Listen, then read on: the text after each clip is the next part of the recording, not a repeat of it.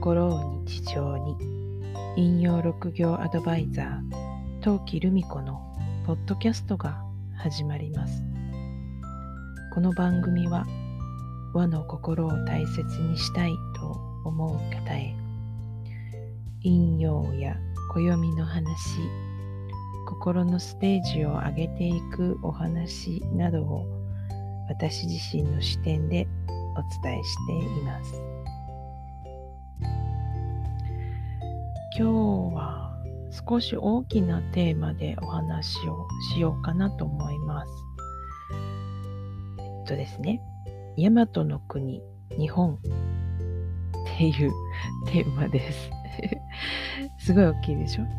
まあ、あの、大きいテーマなので多分3回ぐらいに分けてお話ができるかなと思うんですけど、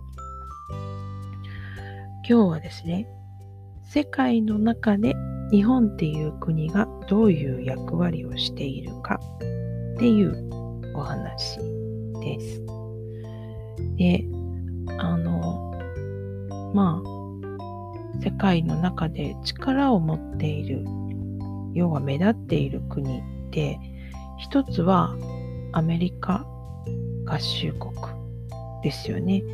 アメリカは資本主義の国、つまりお金大事？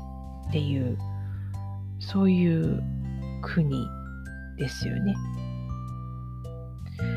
で、もう一つ力の強い国があります。特に最近。それは中国ですね。で、中国は、なんというか、国家主義っていうんですかね。国が力を持っているっていう感じですね。まあ、力、つまり権力ですね。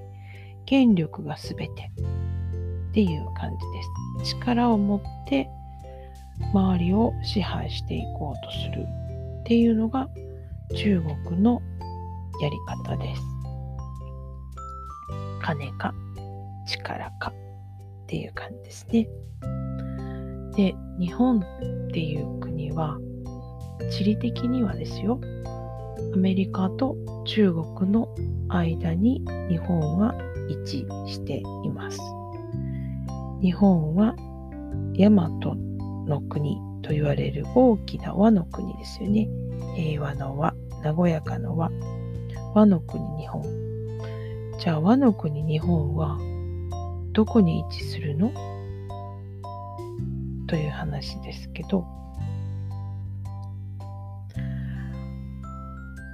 答えを言うと、お金だっていうアメリカでもなく、権力だっていう中国でもないのが日本です。金か力かっていうこの対立関係っていうのは勝つか負けるかっていう発想ですよね。これはあの陰陽で言うと5行の5の時代の発想です。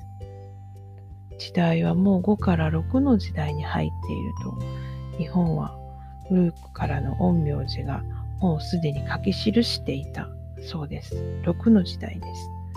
5の次は6でもうすでに6の時代に入っている。6の和とは何かっていうと、えっ、ー、と、調和するっていう意味です。みんなで輪になって手をつないでるこの状態、輪になるっていうのが、その大和の大きな輪の輪、和やかの輪につながるんですね。6の時代なので輪なんです。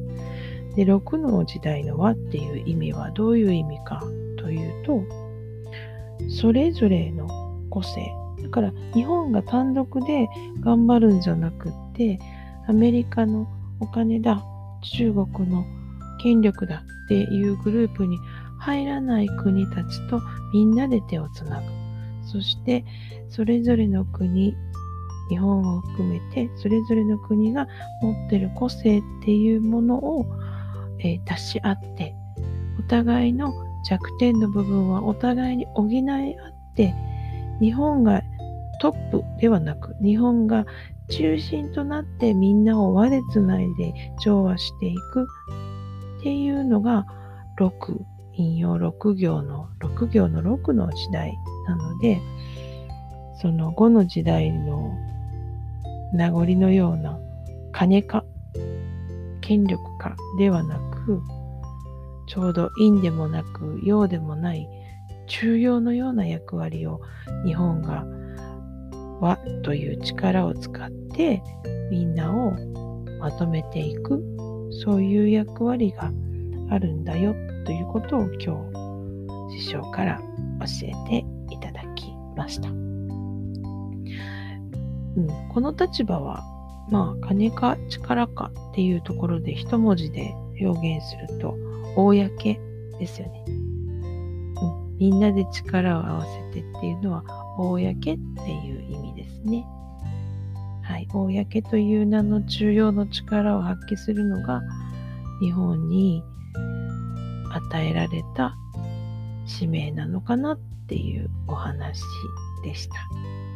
重要としての日本人として何ができるか大和の国日本そこに住む私たちが何ができるかっていうお話でした。いかがだったでしょうか？次とその次ぐらいもこの大和の国日本っていうお話をしていこうかなと思います。さて、あなたの周りは今日はどんな一日でしたか？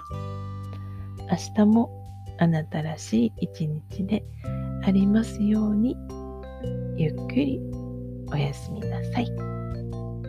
陶器でした。